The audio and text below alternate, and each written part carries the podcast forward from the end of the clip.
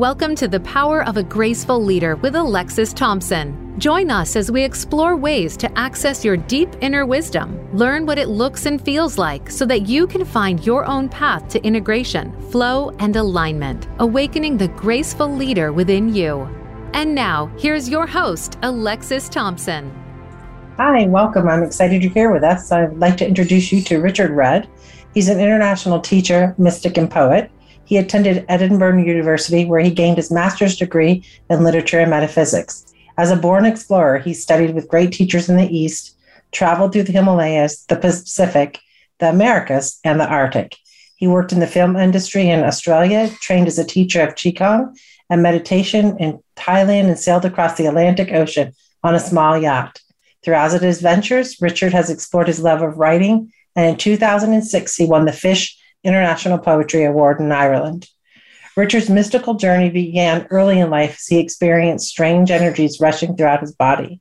This catalyzed his spiritual search, and all of his studies became synthesized in 2002, where he began to write and receive the Gene Keys, a vast synthesis exploring the miraculous possibilities inherent in human DNA. It took seven years to write the book and understand its teachings and applications. Today, Richard continues to extend and embody the wisdom he receives, sharing it with an ever growing audience around the world, myself included. His work has been translated into many languages, and in 2019, Richard was named on the Watkins list of the 100 most spiritually influential living people. I am excited to introduce you into a wonderful conversation around grace, which happens to be Gene Key 22 inside the Gene Keys work. So I'm excited to say I'm here with Richard Rudd, and this is a moment for me, Lexi. That's um, I'm sitting here, and I haven't shared with him a brief story because I wanted to kind of get his reaction as to why I'm even here. So, Richard, I had Voice America reach out to me several times over the years to do a radio station, but I'm not much committed to being at any one place at the same time for a period of time. So, um, Dee, the producer of this show, reached out and said, Hey, we have this podcast thing and you can do it whenever you want and publish it whenever you want. What do you think? And I said, I don't know. I'll think about it. She's like, Great. So I sat here in contemplation and I said, Well, I'm not really sure if this is a distraction, which is one of the shadows of one of my keys. And I said, I'm just going to reach out to Richard and send him a note. And if he says yes, then it's go. And if he doesn't respond or says no, then this just won't happen. And within 24 hours, you said, sure. and that's why we're here. So I'm kind of excited about that. And then right. everything else. I can't remember even how you how did I get an email from you? What was it? You I did. You did get yeah. an email from me. Yeah. So it must have just been in your consciousness to go, okay. yeah. Well, yeah. I, I, you know, I try and be as accommodating as I can within kind of realistic parameters. Yeah, thank you for that. I appreciate it because oh, it's really why we're here, and it's kind of I think it's a good segue into in Seven Sacred Seals when you talk about serendipity being an indicator of grace, and so that was kind of what I was going for and seeing if this was meant to happen. So I'm going to take it as a sign, and that you picked the 22nd day of October was kind of interesting. Um, and that you're the first one that scheduled your interview out of all 12 people I've, I'm going to be interviewing.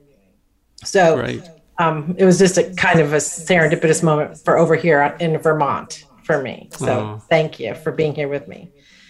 Okay, so the book I wrote and the topic of this podcast is The Power of a Graceful Leader. And when I went and was actually looking for publicists, a couple of them said, Sure, we love the content, but we need to change the title. And I said, Yeah, nope, that's a problem because grace is actually what I'm here to do in the world, you know. And um, I've worked hard to get here, and I'm this is what I need to talk about and put my voice to. And so, so it came forward that this is the title of the book. And for some people, it's confusing. For other people, it makes complete sense. Um, and so, what in that context, I'm wondering, what does the role of grace play in your life? Well, hmm. first of all, I, I, say I like the title, so I don't know why they had a problem with it. I think it's Thank quite you. catchy and and quite original. Thank you. Um, uh, yeah, so for me, I don't know. Grace is one of those words that covers a lot of territory, um, and it's one of those words in my work, Gene Keys. It's one of those words that that represents what I call a siddhi. You know, an energy. Uh, you know, a a consciousness that's beyond our kind of logical understanding, um, and yet a consciousness that we are a part of, and that connects us all to each other and connects everything to everything. Um, and so there's, I guess, there's lots of ways. How does what does grace? How does it work in my life? Well, I think every time I remember how fortunate I am in the many ways that I'm fortunate, I I come into a realization of grace, and you know, so it's it's more about a state of being, um, and every time I remember just my breathing, every time I come into self remembering, and every time I, you know, spend time with nature or with my family or um, you know and I and I and I remember how fortunate I am particularly when I consider death you know and I realize how little time we have here in this plane and that's when I also come into contact with that field of grace. And of course there's other ways in which grace comes. It comes um, through you know, more commonly for me and others, I think it comes through our suffering, and yet it's harder to see there um, because it's not something we always can so easily get at. You know, we have to earn that kind of grace, um, and that's you know. So I think there are two types of grace, perhaps in that sense. There's one that's given, and there's one that's earned. And the one that's given, even that, you have to sort of earn just by remembering that you have it and that it's always here and um, it will go on giving to you. And the other one that's earned, which perhaps is, you know, even the most, you know, potent form of grace, is um, through our suffering and through deep acceptance of our suffering, whatever form that takes. You know, if it's internal, if it's external, both. You know, it's all they're all interconnected. And so it's really that deep acceptance of my own mortality and my sadness and my anxiety and my fear and my um, all those things that uh, you know unease those things that come up from time to time and bigger kind of boulders that life sometimes throws in the way of your path. Also those you know how to confront those, how to get around those, how to absorb those also, those boulders. Um, grace is often on the other side of one of those boulders. Um, and so it's always good. I always try and remember that, you know, and and and more recently I've been talking about um, a law called the law of unseen grace, um, which refers to this very phenomenon of our like you alluded to, um, how easily we're distracted, um, or we distract ourselves, or we allow ourselves to be distracted from the kind of the things that are right in front of us in our life. You know, the things that um, are causing us worry or anxiety or hurt or difficulty or fear or anger or you know whatever resentment, things like that. Um, that those things are actually where the grace is hiding. Um, but you already know that from working with my material. So anyway, that, I think that's a opening shot.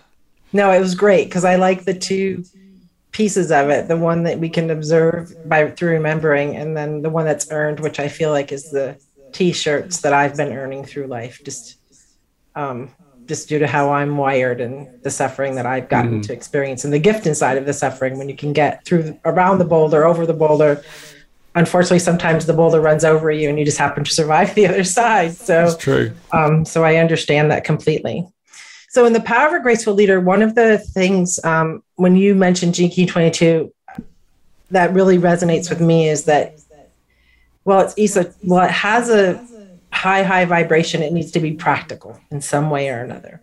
And I would say that based on who I am in the world, that's really my whole destiny is to take things that are swirling in the ether and theologies and bring them down to be digestible for most human beings that aren't maybe in this path at this point and they're maybe they don't even know it exists. And so that's what the attempt of the power of a graceful leader is to bring those things down to some palatable, tangible, actionable if required, or stillness if required way. And so through that, I developed or identified, didn't develop anything, identified or called out six tenants to that. And so the first one is um, integrating mind, body, and soul. We've heard that coined in so many ways. Um, I think I first heard about it through a yoga practice that I attempted and didn't do extremely well with. Um, so I'm wondering when you hear integrating mind, body, and soul, what does that mean to you? Well, I think the key word is integrating, and I think it's a really great um, term for our current age because that we're called to integrate so many things. Um, you know, we have all, this flood of spiritual teachings that has come into the world since the, you know, the, the internet revolution, really, and it was coming before that. Started in the seventies, really, and and it's always been there, but it's never been as available as it as it is now. And so, so it's really allowed human beings to kind of open up to multiple paths, and perhaps even paths that they've travelled, we've travelled before. Mm-hmm. Um, but we have to integrate all these different pieces of a of a spiritual jigsaw. That's one thing. Even just integrating all of that. But then we have to also integrate all of that spiritual path and that spiritual those spiritual disciplines teachings whichever ones we happen to be drawn to or mm-hmm. one mm-hmm. that we are drawn to which lineage which teacher which if or, or not teacher um, then how do we integrate all of that into our everyday lives and into our bodies you know and, and i think that's like a, a, a, real a real edge you know integrating it into our bodies there are many things out there um, like you know you you know yoga for example and there are other you know wonderful techniques from lots of cultures that help us to do that. Mm-hmm. so that's helpful.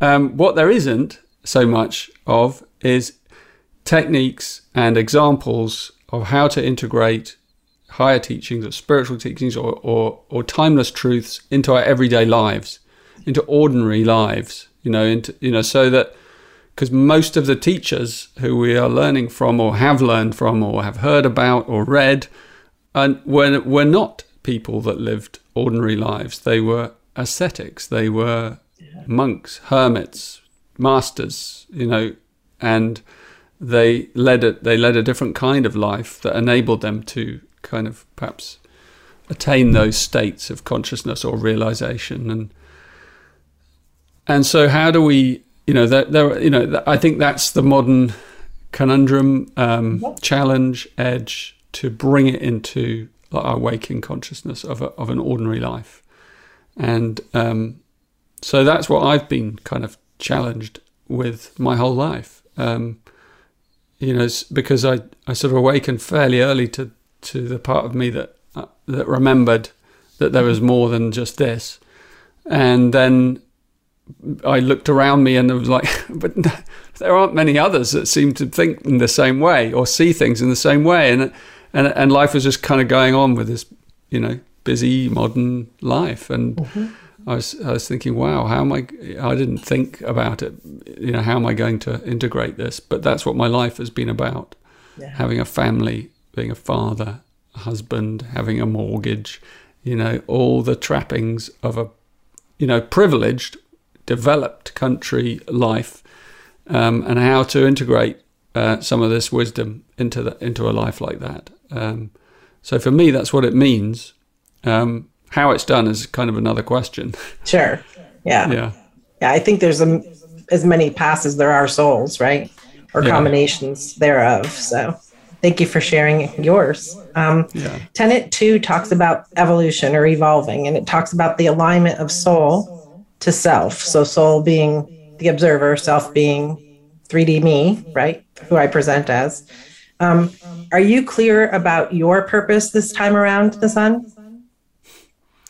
Well, I have a, a, you know a bit of a joke in response to that, which is um, someone asked me that um, a while ago on on a on a rare plant medicine journey that I was on, which I don't do very often, but I had this these friends that invited me, and um, so we we taken some psilocybin together, and um, and then she was she is a past life regressionist. Mm-hmm. So she said, "Shall I regress you?" And I said, yeah, "For sure, yeah, why not?" And um, and so we were in this extraordinary circumstance where she was regressing me, although it kind of seemed in that on that medicine that it wasn't really necessary because um, you know it wasn't even it was right there in front of us. Mm-hmm. Um, and anyway, so at some point, because I had my eyes closed, she asked me, um, you know, what because I I contacted my I guess my uh, my source, my the uh-huh. source uh-huh. of my soul, my soul, um, the conception of my soul. That was an extraordinary thing. Yeah. To actually be present at the conception of my soul, right? And so that's that's where I was, and then as the conception kind of formed and crystallized, um, she asked that question: Do you have a purpose here? And I, I just started to laugh, and you know, and all I heard was laughter you know, uh-huh. all around me. I just heard this echoing laughter, and I laughed, and then she laughed, and then um, it, we were just all laughing, like three of us there laughing together, um, because there was no answer to that question. because the, the, laughter was the best answer possible. Yes. Um, and you know, I don't know. That's how I would answer that question mm-hmm. of does yeah and and I can kind of drill down into it and go well what about my purpose in this life and um and yet in my teachings I talk about purpose as a state mm-hmm. of being rather than anything that we're here to do um and so I feel that's the same for everyone actually it's a state of being and it's coming into that state of being it's it's all of our purpose and then out of that purpose arises um, stuff to do. Mm-hmm. but that's kind of secondary. Yeah. It's the purpose itself that's that is the purpose. Does that speak to to when you've set you've talked about the purpose being just simply living well? Yeah, that's yeah. it. Just to be here, just to live well. That's a lovely um, I don't know who said that, but you did. Well, at least you did. There may be someone that to live well. What, what, does that mean? I think it does mean to live you know, uh, it, it means to live well. Yeah. You know, I contemplate person. that a lot sitting in the woods, mm. um, watching a bird living well, or some other animal living well, or a plant or a mushroom. And I'm like, well, am I living, am I doing my living well? Or is it a hmm. doing, mm. or is it a being? So it's a huge um, flowing evolution for me to be in that contemplation. Yeah. And someone asked me uh, recently, what's your definition of genius? And I said it's I, for me. It's the art of doing nothing outside your own nature.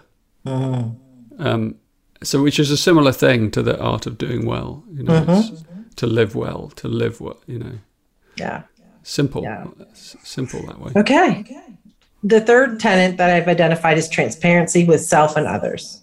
And so, when did you first become aware of the roles that you play in this life, or any others that you'd like to share? Of the roles? Mm-hmm.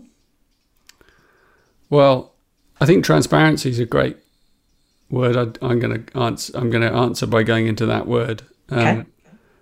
and um, because it's about relationships, mm-hmm. and so I guess that's what your this tenet is alluding to. You know, part of our spiritual training um, involves a lot of relationship stuff and relating and um, and falling in love and being betrayed and um, all kinds of levels of karma.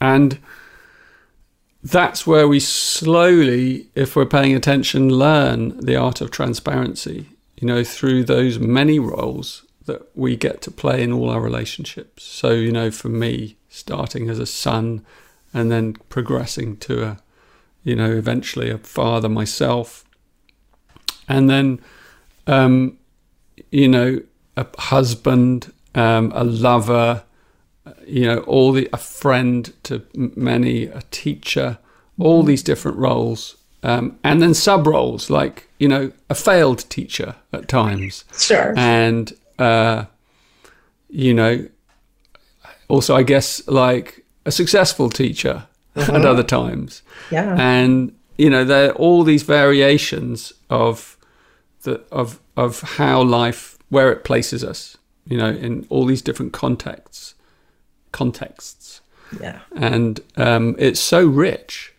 really.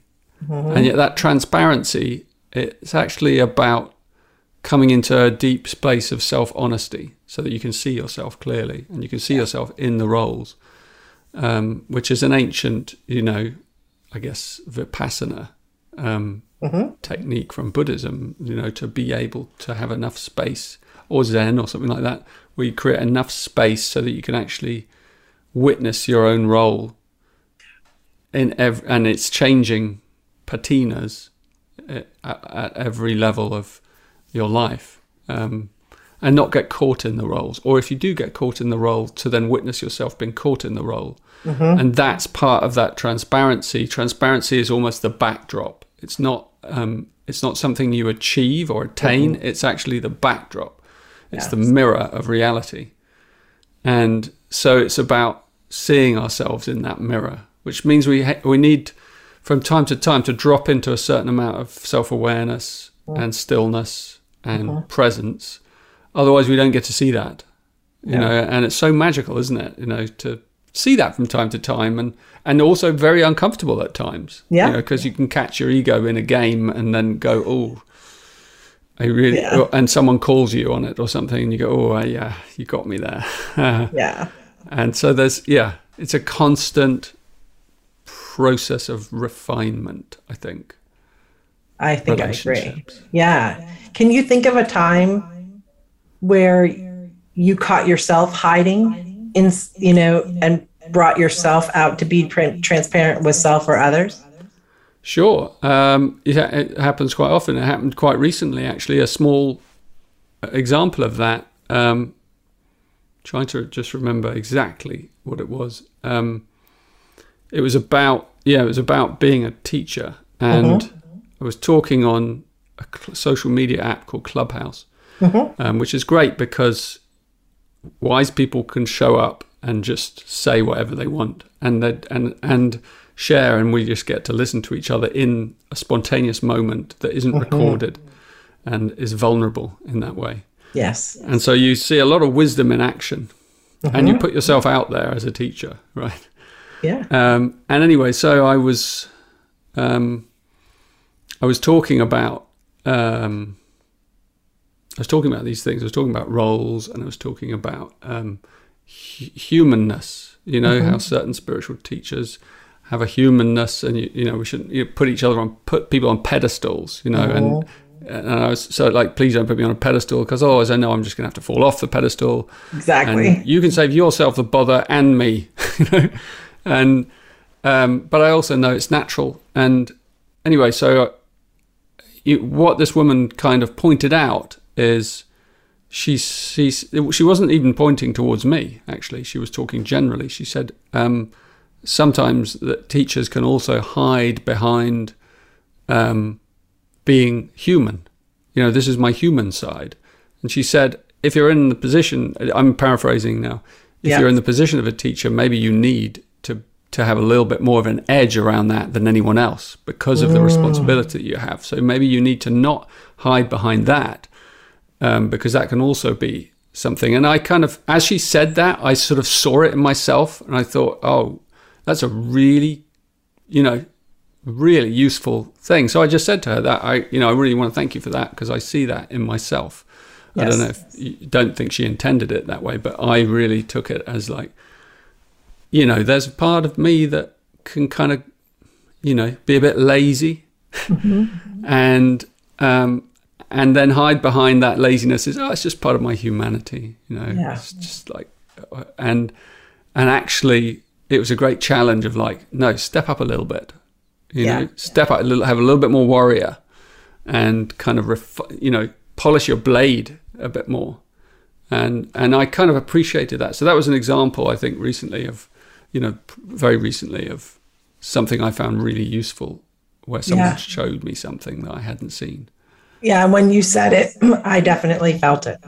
Oh, like, oh, yeah, I see myself there. And then and then I was thinking about Gene Key 22, which is Grace, the, your Grace Gene Key, and you talk about the accountability piece and keeping your ledgers clean. And I, I think that's part of moving into your warriorness is is the cleanliness of and the alignment and the integration work. And every time you do it, you find another place to do it again. Um, but that was definitely a beautiful gift that she offered and that you received, whether it was intended specifically for you. Yeah, thank you. Yeah. thank you for that for that sharing. So the next one in the list is connecting to self and universe. And so here is a big we people that play in the space that you're definitely a leader in and that I would say I'm swimming within that we use this word collective a lot. Whether we say human collective, this collective, that collective. Can you help us understand what you mean when you use the word collective? What was it? Um, self and universe connected. Correct. Um, it's yeah, it's um, it can be a you know a throwaway line, um, and yet it you know collective is really sort of referring to the communion of all beings. You know, the- if I use that word, it's it's the interconnectedness, the quantum field that I mentioned earlier, and so you know, the collective human being, for example, or collective consciousness is something that pervades all nature, all reality. And yet it's not always something that we, you know, very, not that many beings are kind of conscious of it. Um, they, we may be conscious of it in like a bird or an animal or a, or a amphibian or something is is conscious of it in their presence perhaps but not in terms of they you know they don't have that self-awareness that humans have because we have a different brain. You know we have a neocortex that allows us to kind of self-reflect in that way. As far as we know they don't anyway. Um, they may have a different kind of a pure awareness in some um, some respect. Um, but I think that collectiveness is is just inherent in everything, the collectivity. Um, and yeah, I think it is a it is a bit of a throwaway line, like yes, we're all one, and actually, um, it also brings us to like, well, okay, what about me as an individual? How, do, how does the individual fit with the collective? How can we be both? And um, a really, you know, I learned something powerful about this um, from a friend of mine, Chris Bache, who's this amazing man who's written all these books and um, particularly explored these realms, perhaps he, perhaps more than I have. And he talks about um, the soul as this kind of atom within the sea of creation, um, and yet the soul itself it- and and it's both a drop in the ocean, but you know they both exist. Both the ocean is the drop, and the drop is the ocean. Mm-hmm. And yet he talks about the soul as open on all sides. So it's a focus. It's a piece of focused consciousness, if you like, or a fragment, mm. and yet it's open on all sides. So it it doesn't end, but it's also a focal point. It's laser, in fact. So in that way, there's this incredible paradox, and I loved how he put that. It's open on all sides, um, because it's it was like um, there you have like the the paradox of the ocean and the drop, the individual and the collective, and both can exist and both must exist, and there are obvi- obviously uh, you know infinite drops, and then there are drops that when you look at five drops together, they're a drop, and then you look at fifty drops together, and they're a drop, and it, and the scales just go on mm-hmm. in terms of the consciousness. So when collective consciousness starts to be aware of itself, that's what you're seeing. You're seeing groupings of drops that were individual, you know, forming together and forming another individual, but at a bigger scale, still open on all sides. That's beautiful. But with more, you know, more neurons connected in the Yeah. whole. So more information, more awareness. And, and gradually, in this metaphor, that's perhaps what we're looking at in the universe. Like it's constantly just more and more drops are coming together and then seeing more and then seeing more until one day perhaps all of them if that's even possible because it you know maybe in this universe that'll be possible but then the then this universe becomes another drop you know? Yes. And in another massive it's infinite in that sense. Mm-hmm. but i think there are kind of um, thresholds. There are always thresholds Yes. you know? So the individual itself is a threshold. And then when when two come together and you know bond and really connect and become transparent you've passed a threshold and and then you have you you have two that become three in a way.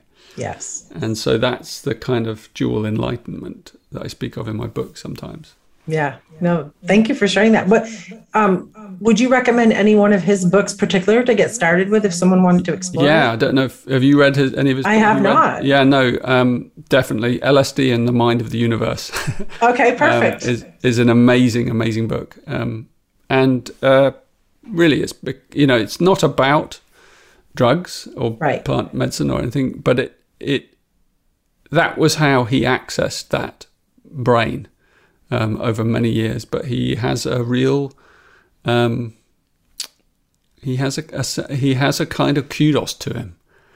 you know that this is not someone who's bullshitting you.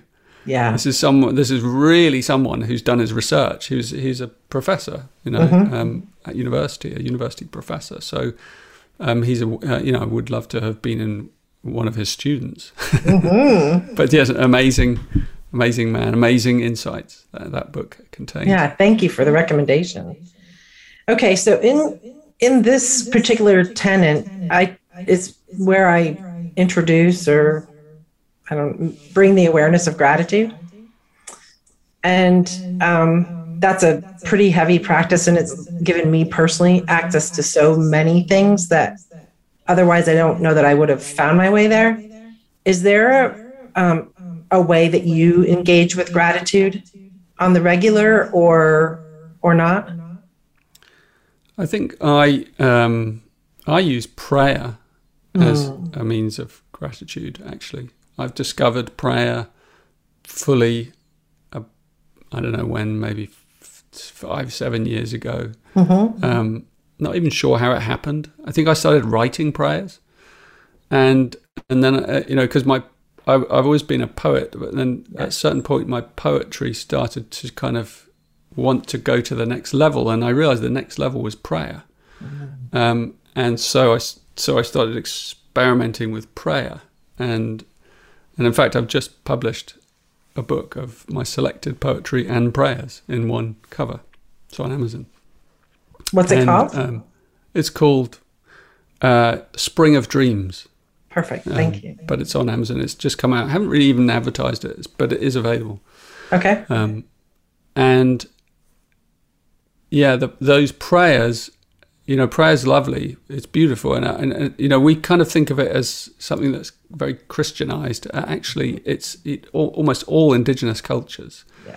and uh, you know, cultures all around the world have always spoken prayer. I mean, it's mm-hmm. like as ancient as you could, as language itself. I'm sure, probably, the very first words spoken were were probably prayers of some form, mm-hmm. um, because that is the natural tendency of language before it's kind of becomes practical as as communication. You know, mm-hmm. it's like what else are you going to use it for other than praising and being grateful for this?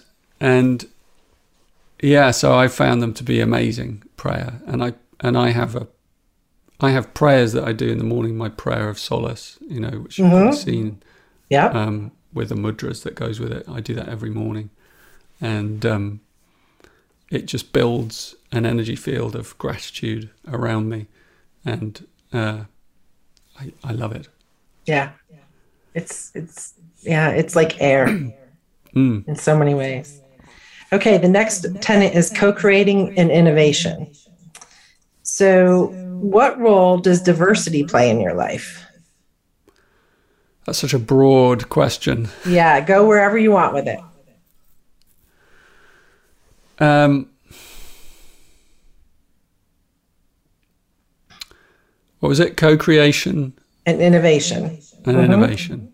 Yeah. Well, I guess I might answer that in a slightly different way, which is um, in the gene keys that I've created, this set of teachings or wisdom.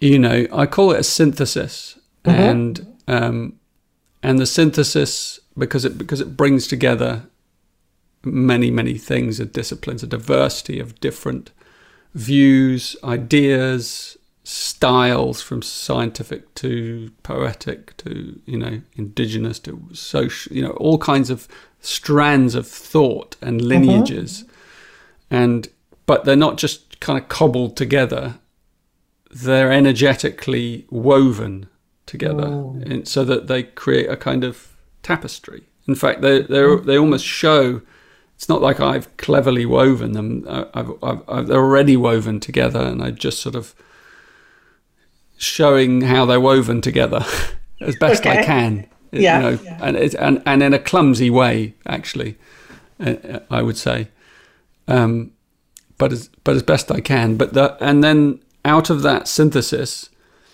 um, grows and comes and uh, synarchy, and synarchy is the groupings of human beings um, in certain geometries and karmic web kind of destiny that come together to find these tapestries together, the, the weave. So when you're on a spiritual path, you always meet other people on a spiritual path Yes. and and not just people on spiritual paths, but you you they you tend to kind of work with them and show each other parts of the tapestry and help each other to understand deeper and deeper layers. Mm-hmm. And that's what I mean by synarchy. Synarchy is the is the kind of fractal grouping of awakening beings Yes. that are drawn towards the synthesis, like bees to the to a flower. And yeah, the the and and they're as diverse as you can mm-hmm. imagine. Yeah. And from all cultures, with all lineages, with all ideas.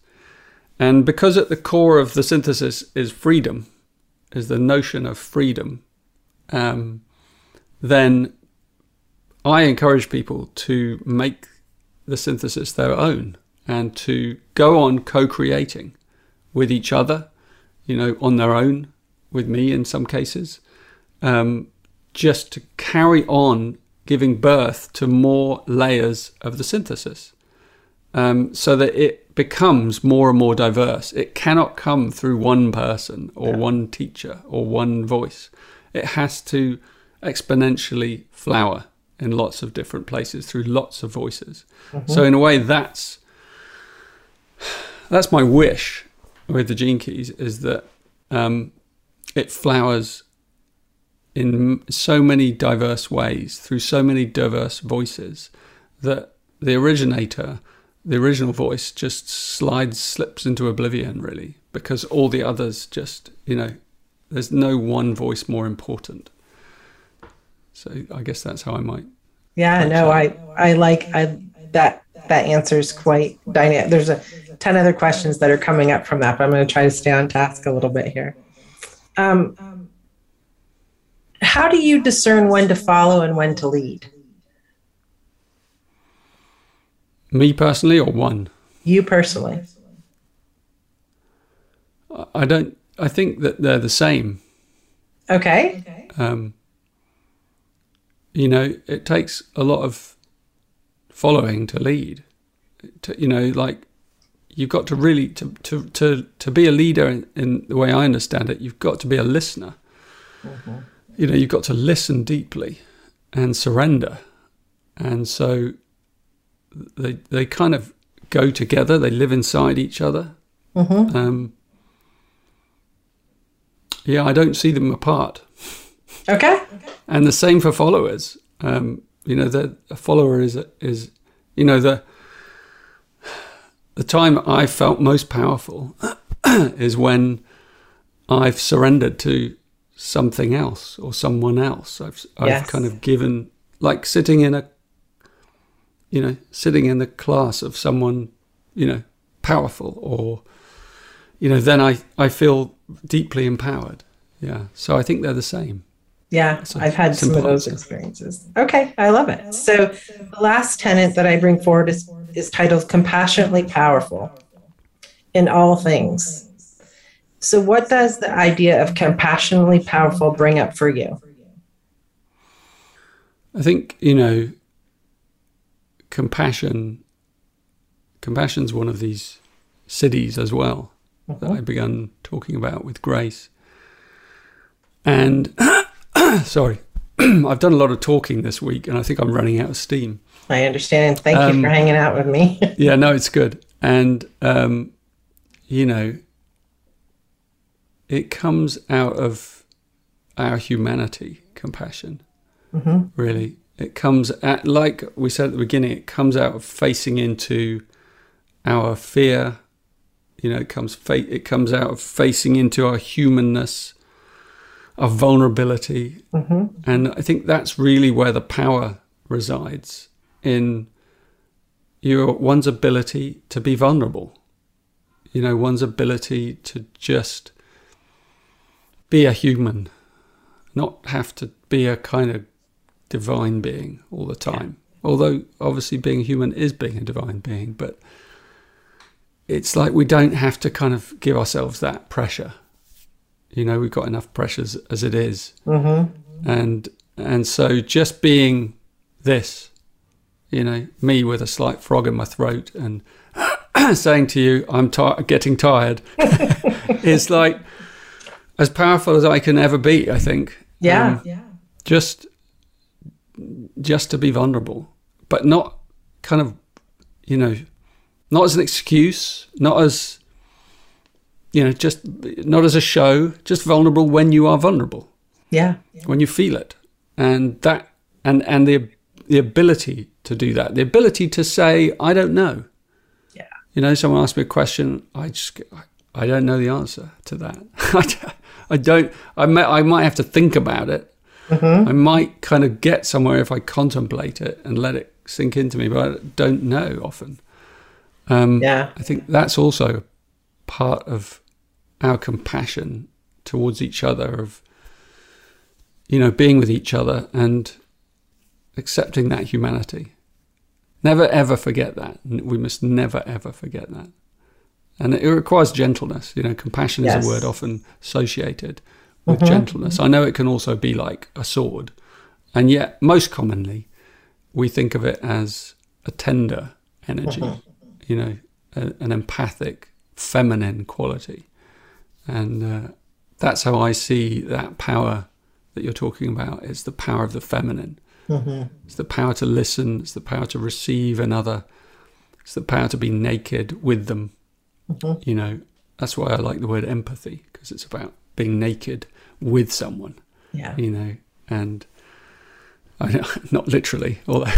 no, I understand. But you know what I mean. Yeah, when we first got on, I was like, okay, I just need to tell I'm really nervous. And you're like, it's oh, okay. Yeah. We'll be okay. But I just, yeah. if I didn't say it, then I would have just been nervous. Now I'm not nervous, you know? Yeah. So that was just me going, okay, I'm naked over here. We're going to be all right. yeah. And, you know, I've had a, I've had a hell of a, a month and I'm, I'm kind of, um, I had a, an illness in the last couple of days. So I'm a little bit flagging. I'm not quite my, um, ebullient self, but, um, Wow. Yeah, so you should know that. Okay. Well, thank you for sharing that. And thanks for showing up in spite of it. It's a pleasure. Um, yeah. So let's just wrap up with a couple more questions. These are really specific to you and your work.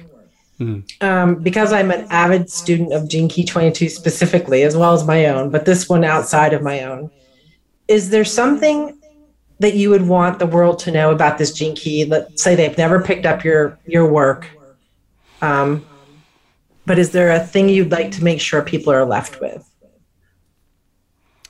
Well, I guess it's the three words that you know you have in the mm-hmm. sacred seals, but I but I wouldn't run. I wouldn't shout it from the rooftops. And the three words are suffering is grace, and mm-hmm. um, but only the person that's kind of ready to hear yes. that can hear that. Mm-hmm. But one day, I think the world will know that and realize that when we look back, you know, because we'll have to look back. In a way, you have to look back, um, and you realize, wow, that thing I've just come through Yeah. has led me to this. you know, like when someone you love dies and Yes. you let them go, and then but then you fully let them go, and the amount of gratitude and love and compassion and and you know all of that that comes up for having known them and perhaps even continuing to know them but in another way perhaps even in a more intimate way. All of that is like wow it was really you know it really was worth all that pain you know to get to this. And so i think that that you know especially for the world that we're in today where we're moving towards you know um, perhaps more in, a more intense phase of our existence um, where things suffering may kind of ramp up a little bit for all of mm-hmm. us. Mm-hmm. Um, the awareness of it as it comes out i think those are the words that perhaps you know when we're ready it would be it would be amazing if we could take those words and out of them string a journey because they're not mm-hmm. just a cute you know they're that's a journey those three words you know Yeah. i don't say them lightly you know because you can't you know there's people in terrible situations and you wouldn't go up to them and go it's all right suffering is grace because they're in the midst of it Yes. um, but one day, you know, in some form, they may see that as well. They will, as, Yeah. as we all will, as will I. You know, yeah. I'll probably eat those words many occasions. You know, Until the boulder runs over you and you realize you're still here Yeah. to witness it all. I'll yeah, like, absolutely. There's nothing graceful about this moment. I can tell you. no graceful gracefulness is messy and gritty i mean hmm. when you're in the depths of it that's been my. Yeah. experience for sure Yeah. so one last question what do you see as being called into and through us as leaders in this time and place i'll do it one more time for you what do you see as being called into and through us as leaders in this time and place Yeah, I think it's sort of following on from what I was just saying. Um, Okay. You know, a, a useful leader today um, is a leader that has that power of vulnerability, yeah is a leader that can say, I don't know. Um, but uh, in a way, it's everything that we've discussed. It's a leader that can be transparent. Um, it's a leader that can work with the collectivity in a creative, co-creative way, um, and is just one of the one of the many of the diversity. Um, and the leader is, you know, has that heart of compassion and tenderness, and is filled with gratitude and prayers, you know, and um, and words of support, and if if that's possible, yeah. So I think it's all the things we've discussed in a way rolled into one. Um, because if you have all those things and that awareness and that clarity, Yeah. then you will feel stable inside yourself. And I think that's the one of the hallmarks of a, of a true leader is to be able to be stable. you know, not to you know, stable within the whirlwind. so as the whirlwind Yeah. comes, um, you can give yourself to the whirlwind. And stability doesn't mean stillness. You know, it doesn't mean kind of its stability is, is agility. It's flexibility. It's movement. It's being able to bend and shift and change. Yeah And I think that's also what's going to be needed more and more, you know, of our leaders, uh, true leaders. yeah Yeah, useful leaders. Useful leaders. Yeah. I love that. Yeah. I love it. Graceful, useful leaders. Yeah. Yeah. And that was one of the reasons I picked the infinity symbol for the cover of the book was it's it's it's the ability to move anywhere in position, um, following, leading, sitting still, moving, doing, not doing, um, and and and inside your own intuition, knowing your own intuition, understanding it's yours, not everybody else's, but being able to deploy it in a way that's of service and of power and of usefulness now to the to that. all of us, which I think is Yeah. really good. I've really enjoyed my time with you, and I appreciate that you came on, especially not feeling 100%. Um, and if there's anything I can do for you in the future, I'll share all of your social media connects. Um, oh, thank you. And all the things. And I'm going to get your book of prayers, and I'll put that in yeah. the notes as well. Yeah, thank you. Thank you. Thank you so much. And um, it's a real pleasure meeting you. And yeah. anyone who's watching this, uh, my prayers go to you as well.